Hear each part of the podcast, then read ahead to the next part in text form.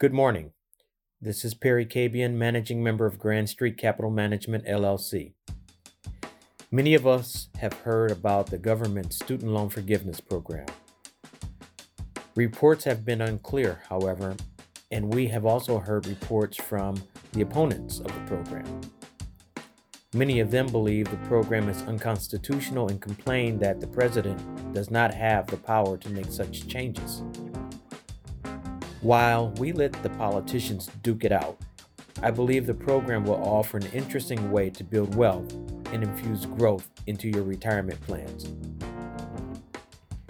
In response to the worldwide pandemic of 2020, the federal government initiated the College Loan Pause, which temporarily allowed borrowers to postpone payments on their federal loan without any penalties or consequences.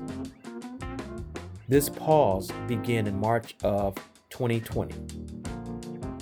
It is expected to end on December 31st, 2022. Depending on the circumstances of your loan, you may be eligible for up to $20,000 of your loans to be forgiven. That can have a significant impact on your budget, and funds that are earmarked for your loan payments can be redirected to wealth building strategies. So, what are the requirements and who is eligible? There are four main types of federal student loans eligible for this program subsidized and unsubsidized direct loans, parent plus loans, grad plus loans, consolidation loans.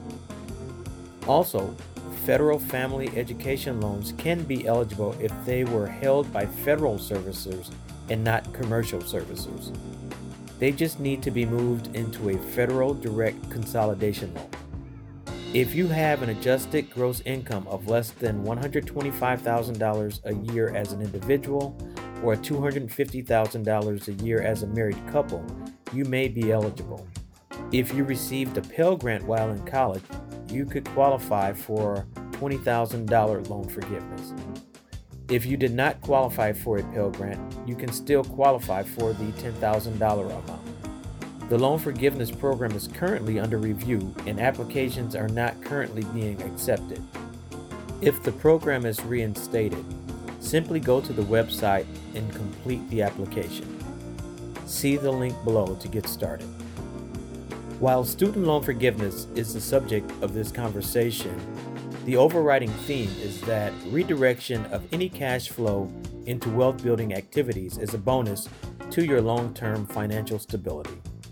Maintaining an accurate budget can help you identify opportunities with your cash flow and make a huge difference in the size of your nest egg. Work with the immediate members of your family and your financial professionals to determine where to start. Thank you for listening and have another successful week of building your wealth.